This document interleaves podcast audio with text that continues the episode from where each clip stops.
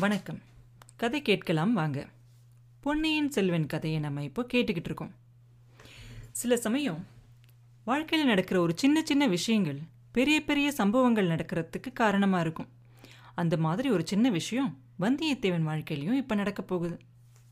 ரோட்டோரத்தில் நின்று பழுவேட்டியர் பரிவாரங்கள் எல்லாம் போகிறத பார்த்துக்கிட்டு இருந்தான் இல்லையா நம்ம வந்தியத்தேவன்? அவன் நின்றுக்கிட்டு இருந்த இடத்துல இருந்து கொஞ்சம் தூரத்தில் அவனோட குதிரையை கட்டி வச்சிருந்தான். அந்த பழுவேட்டியர் பரிவாரங்களில் போயிட்டு இருந்தவங்கள கடைசியாக வந்த ஒரு சிலர் அந்த குதிரையை பார்த்துட்டாங்க. பார்த்தவங்க வம்பு பிடிச்சவனுங்க. அவங்க போய் அந்த குதிரை கிட்ட நின்று ஒருத்தன் சொல்லுவான் இது என்னடா? ஒரு குருதை பாரு இங்கே நிற்கிது அப்படின்னு சொல்லுவான். இன்னொருத்தன் சொல்லுவான் டே அது குருதை இல்லைடா அது குதிரை அப்படின்னு சொல்லுவான். இது இவங்க ரெண்டு பேரும் பேசிகிட்டு இருக்கும்போது இன்னொரு வம்பு பிடிச்சவன் வந்து சொல்லுவான் அது குருதையா குதிரையானுங்கிறத அப்புறம் பார்க்கலாண்டா முதல்ல அது குதிரையா கழுதையான்னு பாருங்க அப்படின்னு சொல்லுவான். அதையும் பார்த்துடலாம் குதிரையா கழுதையான்னு அப்படின்னு சொல்லி ஒருத்தன் சொல்லிக்கிட்டே அந்த குதிரைக்கிட்ட போய் அது மேலே ஏற பார்ப்பான். அந்த குதிரைக்கு கிட்ட வந்து ஏறுறவன் அதோட எஜமானன் இல்லைன்னு கண்ணெல்லாம் தெரிஞ்சிருச்சு. உடனே அந்த குதிரை அவனை ஏற விடாமல் குதிச்சுக்கிட்டே இருந்துச்சு. இதை பார்த்தாவே டே இது பயங்கரமான திமிரு பிடிச்ச குதிரையாக இருக்கும் போலடா. ஏற விட மாட்டேங்குது பாரு. அதோட எஜமானம் இல்லைன்னு. இது பெரிய அரச குலத்து குதிரையாக்கும். ராஜா வீட்டு குதிரை நினைப்பு. வேற யாரையும் ஏறக்கூடாதுன்னு தள்ளுறத பாரு அப்படின்னு சொல்லுவான். இதை கேட்டுக்கிட்டே இன்னொருத்தர் இருப்பானே. அங்கே மம்பு பிடிச்சவன். அவன் சொல்கிறான் டேய் தாண்டவராயா. உன்னைய ஏறக்கூடாதுன்னு இந்த குதிரை இந்த தள்ளு தள்ளுது. நிஜமாலுமே இது ஒரு குதிரை தானா அப்படின்னுங்கிறத சோதிச்சு பார்க்க வேண்டாம். ஏன்னா திருவிழா நாளில் பார்த்தீங்கன்னா பொய்க்கால் குதிரை கூட இருக்கும் சமயத்தில் அப்படின்னு சொன்னோடனே அந்த தாண்டவராயன்கிறவன் ஆமாம்மா நீ சொல்கிறதும் சரிதான். இது நிஜமாலுமே குதிரையான்னு பார்த்துடலாம் அப்படின்னு சொல்லிக்கிட்டே அந்த குதிரைக்கிட்ட போய் அந்த குதிரையோட வாழை பிடிச்சி திருகு திருகுன்னு திருகுறான். அந்த குதிரைக்கா ரொம்ப ரோஷம் வந்துடுது பிச்சுக்கிட்டு ஓட ஆரம்பிச்சிருது அங்கேருந்து. ஓட ஆரம்பிச்சோன்னு டேய் பாருங்கடா ஓடுது இது குதிரை தான் குதிரை தான் ஏன்னு இன்னும் கத்தி கத்தி அந்த குதிரையை வெறி பிடிச்சி ஓட வைக்கிறாங்க. அந்த குதிரை தலை தெறிக்க திருவிழா கூட்டத்துக்குள்ளே ஓடி அங்கே இருக்கிறவங்களெல்லாம் உதச்சி தள்ளுது. இது அத்தனையும் வந்தியத்தேவன் கண்ணு முன்னாடியே நடந்துருது. ஒரு சில நிமிஷத்தில் நடந்து முடிஞ்சிருது. அப்போ வந்தியத்தேவன் முகத்தில் இருக்கிற மாறுதலை பார்த்து ஆழ்வார்க்கடியான் இது இவனோட குதிரை தான் கண்டுபிடிச்சிடுறாரு. பிடிச்சிட்டு அவன் பக்கத்தில் வந்து குத்தி காட்டுறாரு. டேய் தம்பி பாத்தியா? இந்த பழுவேட்டிய தடியர்கள் பண்ண வேலையை பாத்தியா? என்கிட்ட காட்டின வீரத்தில் கொஞ்சத்தை அவங்கக்கிட்டேயும் காட்டுறது தானே? அப்படின்னு சொல்கிறாரு வந்தியத்தேவனுக்கு கோபமும் ஆத்திரமும் பொத்துக்கிட்டு வருது. ஆனாலும் ரொம்ப கஷ்டப்பட்டு பொறுமையாக அதெல்லாம் அடக்கிக்கிட்டு இருக்கான். குதிரை எந்த பக்கமாக போகுதுன்னு சொல்லி குதிரை போகிற திசையை பார்க்குறான் ஏன்னா அவனுக்கு தெரியும். அந்த குதிரை ரொம்ப களைப்பாக இருக்குது கொஞ்சம் தூரம் ஓடிட்டு நின்றும் அப்படின்னு அவனுக்கு தெரியும். சரின்னு குதிரை போன திசையிலே நடந்து போகிறான் கொஞ்சம் தூரத்தில் ஒரு புளிய மரம் தோப்பை தாண்டின உடனே ஆள் நடமாட்டமே இல்லாத ஒரு இடத்துல அந்த குதிரை நிற்கிது ரொம்ப சோகமாக நிற்கிது வந்தியத்தேவனை பார்த்தோன்னே கணக்கிது என்னை ஏன் இந்த மாதிரியான ஒரு இக்கட்டிலெல்லாம் விட்டுட்டு போனீங்க எஜமானனே? அப்படின்னு கேட்குற மாதிரி கணைக்குது வந்தியத்தேவனும் அது கிட்ட போய் அதை சமாதானப்படுத்துகிற மாதிரி அதை தட்டி கொடுக்குறான். கொஞ்ச நேரத்தில் அந்த குதிரை சமாதானமாயிருது. சமாதானமான உடனே அந்த குதிரையை கூட்டிக்கிட்டு திரும்பி ரோட்டோரமாக வரான் வந்தியத்தேவன். ரோட்டு பக்கமாக வரும்போது அங்கே போயிட்டு இருக்கவங்கெல்லாம் சொல்கிறாங்க ஏன்பா இந்த முரட்டு குதிரையை எதுக்காக கூட்டிகிட்டு வந்து கூட்டத்துக்குள்ளே விட்ட? பாவம் பாரு எத்தனை பேரை உதஞ்சிருச்சு. அப்படின்னு வேறு சிலர் வந்து சமாதானம் சொல்கிறாங்க அந்த பையன் என்ன பண்ணுவான்? பாவம் குதிரை தான் என்ன பண்ணும்? பாவம் எல்லாம் அந்த பழுவேட்டியர்களோட திமிரு பிடிச்ச ஆளுங்க பண்ண வேலை அப்படின்னு சொல்கிறாங்க சரி அதெல்லாம் போகட்டும் அப்படின்னு ரோட்டு பக்கம் நடக்க வரும்போது பார்த்தா எதிரில் ஆழ்வார்க்கடியான் நம்பி. வந்தியத்தேவன் உடனே என்னடா இது? எங்கே போனாலும் இவன் நம்மளை விடமாட்டான் போல இருக்குதே அப்படின்னு சொல்லி மூஞ்சியை சுழிச்சுக்கிட்டே வரான். கரெக்டாக ஆழ்வார்க்கடியானும் வந்து வந்தியத்தேவன் கிட்ட தம்பி நீ எந்த பக்கமாக போகிற போகிற அப்படின்னு கேட்குறாரு நானா?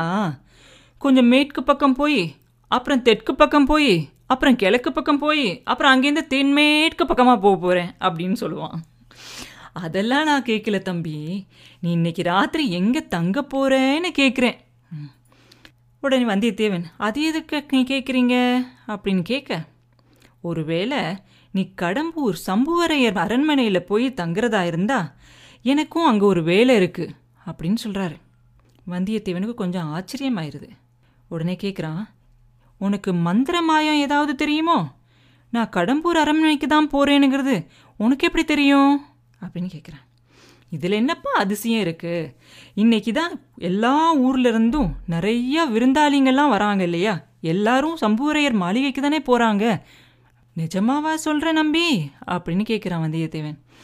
ஆமாம் உனக்கு தெரியாதா என்ன? இந்த யானை பரிவாரங்கள் பல்லக்கு எல்லாம் எங்கேருந்து வருதுன்னு நினைக்கிற? சம்புவரையர் மாளிகையிலேருந்து தான் வருது. அத்தனை பேரையும் சம்புவரர் மாளிகைக்கு தான் இன்னைக்கு விருந்துக்காக கூட்டிகிட்டு போகிறாங்க பெரிய பழுவேட்டையரும் அங்கே தான் போகிறார் இன்னைக்கு ராத்திரி. இதை கேட்ட உடனே வந்தியத்தேவன் கொஞ்ச நேரம் மௌனமாக யோசிக்க ஆரம்பிச்சிடுறான். ஓ பழுவேட்டியர் தங்குற இடத்துலையே நம்மளும் போய் நைட்டு தங்குறது சரியா இருக்குமோ?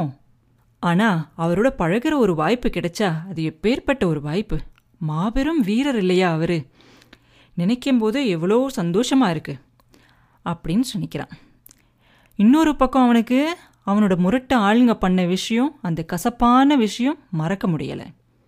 யோசிச்சுக்கிட்டே அவன் இருக்கும்போதே நம்பி திரும்பியும் ரொம்ப நல்ல பிள்ளையா ரொம்ப இறக்கமான குரலில் வந்து வந்தியத்தேவன் கிட்ட தம்பி எனக்கு ஒரு உதவி செய்கிறியா அப்படின்னு கேட்குறாரு நான் என்னப்பா உங்களுக்கு உதவி செய்ய முடியும்? நானே இந்த பக்கத்துக்கு புதுசாக வந்திருக்கேன். அப்படின்னு சொல்கிறாரு நம்ம வந்தியத்தேவன். உன்னால் முடிஞ்ச ஒரு காரியத்தை தான் நான் கேட்க போகிறேன் இன்னைக்கு கடம்பூர் அரண்மனைக்கு என்னையும் உன்னோட கூட்டிகிட்டு போ. எதுக்காக? அங்கே வந்து யாராவது வீரசைவர் வந்திருந்தா சிவன் பெரியவரா பெருமாள் பெரியவரான்னு சண்டை போடவா? அப்படி கேட்க இல்லை இல்லை. சண்டை பிடிக்கிறதே என் வேலைன்னு தப்பாக நினச்சிடாதப்பா என்னை பற்றி இன்னைக்கு கடம்பூர் மாளிகையில் பெரிய விருந்து நடக்க போகுது. அந்த விருந்துக்கு அப்புறமா களியாட்டம் சாமியாட்டம் குறவை கூத்து இதெல்லாம் நடக்க போகுது. கூத்து பார்க்கணுன்னா எனக்கு ரொம்ப ஆசை. அதனால என்னையும் கூட்டிகிட்டு போப்பா அப்படின்னா. அப்படின்னாலும் நான் எப்படி உங்களை கூட்டிகிட்டு போக முடியும் என்னோட? அப்படின்னு கேட்டான். நான் உங்ககிட்ட வேலை செய்கிற பணியாள்னு சொல்லி கூட்டிகிட்டு போ. உங்களை பார்த்தா யாராவது பணியாள்னு நம்புவாங்களா? இந்த மாதிரி ஏமாத்து மோசடி வேலைக்கெல்லாம் வேற யாராவது பாருங்க. நீங்கள் சொல்கிறதெல்லாம் கேட்கும்போது இன்னைக்கு கோட்டைக்குள்ளே என்னையே விடுவாங்களான்னு கொஞ்சம் சந்தேகமாக தான் இருக்குது அப்படின்னு சொல்ல அப்படின்னா நீ இன்னைக்கு கடம்பூருக்கு அழைப்பே இல்லாமலா போற? உனக்கு எந்த அழைப்பும் வரலையா என்ன? அப்படின்னு ஆழ்வார்க்கடியான் கேட்குறாரு ஒரு வகையில் அழைப்பு இருக்குது. சம்புவரையரோட பையன் கந்தன் மாரவேல் என்னுடைய உற்ற நண்பன். அவன் இந்த பக்கம் எப்போ வந்தாலும் நீ கண்டிப்பாக எங்கள் வீட்டுக்கு வந்துட்டு தான் போகணும்னு சொல்லியிருக்கான்.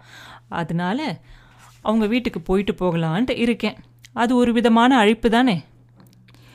ஓ இவ்வளவுதானா? அப்படின்னா இன்னைக்கு உன் பாடே கொஞ்சம் திண்டாட்டம் தான் போ அப்படின்னு சொல்லிட்டு ரெண்டு பேரும் கொஞ்ச நேரம் அமைதியாக நடந்து போகிறாங்க பேசாமல் இருக்காங்க ரெண்டு பேரும் ஒருத்தர் ஒருத்தர். கொஞ்சம் தூரம் போனோன்னே வந்தியத்தேவன் நீ எதுக்காக என் பின்னாடியே வர? அப்படின்னு கேட்டான். நான் இதே கேள்வியை உங்ககிட்ட திருப்பி கேட்கலாம்ல. நீ எதுக்காக என் பின்னாடியே வர? நீ உன் வழியே போக வேண்டியதானே வழி தெரியாம தான் வரேன் உன் பின்னாடி. நீயும் கடம்பூருக்கா போற? அப்படின்னு வந்தியத்தேவன் கேட்குறான். நீ தான் கடம்பூருக்கு கூட்டிகிட்டு போக மாட்டேன்னு சொல்லிட்டியே. அதனால நான் விண்ணகர கோயிலுக்கு போக போகிறேன் ஓ வீரநாராயணத்து பெருமாள் கோயிலுக்கா போகிறீங்க நான் கூட அங்கே போகணுன்னு ரொம்ப ஆசைப்படுறேன். அப்படின்னு சொல்கிறான் ஓ நீ விஷ்ணு கோயிலுக்கு வரமாட்டேன்னு நினச்சேன் நான்.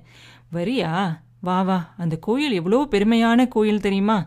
இன்னைக்கு ஆடி பதினெட்டாம் நாள் வேறு ஆண்டாளோட பிறந்த நாள் வேறு. அதனால தான் இவ்வளோ கோலாகலமாக இருக்குது அப்படின்னு சொல்லி பேசிக்கிட்டே வரும்போதே விண்ணகரத்து வீரநாராயண பெருமாள் கோயிலும் வந்துடுது விஜயால சோழரோட பேரனான முதற் பராந்தக சோழன். அவர் வந்து மதுரையும் ஈழமும் கொண்ட கோபரகேசரி அப்படின்னு சொன்னாங்க. அதாவது இவரோட காலத்தில் தான் சோழ நாடு விஸ்தரிச்சுது பெருசாச்சு. மதுரையில் இருந்து ஈழம் அப்படிங்கிறது இன்றைய தினத்து ஸ்ரீலங்கா. அது வரைக்கும் அவரோட ஆட்சியில் இருந்துச்சு. அந்த பராந்தக சோழன் நிறையா கோயில் காரியங்களும் செஞ்சிருந்தார். சிதம்பரத்தில் இருக்கிற அந்த பொற்கூரையை கூட அவர் தான் செஞ்சு கொடுத்தாராம். அவருக்கு நிறைய பட்டப்பெயர்கள் உண்டு. அதில் ஒரு பெயர் வீரநாராயணன். அந்த பராந்தக சோழரோட காலத்தில் வடக்கே ராஷ்டிரக்கூட்ட மன்னர்கள் ஆழ்ந்து வந்தாங்க. அவங்க கிட்ட இருந்து சோழ நாட்டுக்கு ஆபத்து வரக்கூடும் அப்படின்னு சொல்லி அவரோட பையனான ராஜாதித்தரை ஒரு பெரிய சைனியத்தோட இந்த திருமுனைக்காடியில் நிறுத்தி வச்சுருந்தார். லட்சக்கணக்கான வீரர்களோட ஒரு சைனியத்தை கூட்டி வச்சுருந்தாங்க. அப்படி இருக்கும்போது ராஜாதித்தர் இவ்வளோ பெரிய சைனியத்தில் இருக்கிற வீரர்கள் சும்மா உட்கார்ந்துருக்காங்க வேலை இல்லாமல் இவங்கள வச்சு மக்களுக்கு உபயோகமாகிற மாதிரி ஏதாவது ஒரு வேலை செய்யலாம் அப்படின்னு யோசிச்சார். கொள்ளிடத்து நதியிலிருந்து ஓடி வர நீர் வீணாக போய் கடலில் கலக்குது. அதை உபயோகமாக சேகரித்து வைக்கலாம் அப்படின்னு சொல்லி இந்த வீரர்களை வச்சு ஒரு பெரிய ஏரியை உருவாக்குனார். அதுதான் இந்த வீரநாராயணபுரத்து ஏரி. ஒரு ஏரியை உருவாக்குனதுக்கு அப்புறமா அந்த ஏரிக்கு பக்கத்தில் ஒரு விண்ணகரம் எழுப்பினார். அந்த விண்ணகரத்தில் ஸ்ரீமத் நாராயண பெருமாளையும் குடியிருக்க வச்சார். நாராயணன் வந்து நீர் மேலே பள்ளி கொண்டு இருப்பார் அப்படிங்கிறதுனால அவரே இந்த ஏரியையும் ஏரி பக்கத்தில் இருக்கிற இடங்களையும் காப்பாற்றணும்னு சொல்லி அது பக்கத்தில் விண்ணகரம் அமைச்சாங்க. விண்ணகரம் அப்படிங்கிறது விஷ்ணு கோயில் அப்படிங்கிறது அர்த்தம். அந்த காலத்தில் எங்கெல்லாம் ஏரிகள் அனுப்பிச்சாங்களோ அது பக்கத்துலலாம் ஒரு விண்ணகரமும் அமைச்சிருந்தாங்க. அந்த மாதிரி ராஜாதித்தர் இந்த வீரநாராயண ஏரி பக்கத்தில் அமைச்ச இந்த விண்ணகரத்துக்கிட்ட தான் இப்போ நம்ம வந்தியத்தேவனும் ஆழ்வார்க்கடியான் நம்பியும் போயிருக்காங்க. சந்நிதி வந்த உடனே ஆழ்வார்க்கடியான் பாட ஆரம்பிச்சிடுறாரு. அருமையான ஆண்டாள் பாசுரங்கள் பாடுறாரு. அதுக்கப்புறம் நம்மாழ்வர்கள் பாடின பாடல்களையும் பாசுரங்களையும் பாடுறார். அவரோட பாட்டு ரொம்ப அருமையாக இருக்கு. அவர் அவரையே மெய்மறந்து பாடி அவர் கண்ணிலிருந்து கண்ணீராக மழுகி ஊத்துது அவருக்கு இதை பார்த்த வந்தியத்தேவனுக்கு ஓ இவர் வந்து முரடன் இல்லை இவர் வந்து பரம பக்தன் அப்படின்னு அவர் மேலே இருந்த கருத்து கொஞ்சம் மாறுது. வந்தியத்தேவன் போலவே அங்கே இருக்கிறவங்களும் அவர் பாடுற பாசுரங்களை கவனமாக கேட்டுக்கிட்டு இருக்காங்க.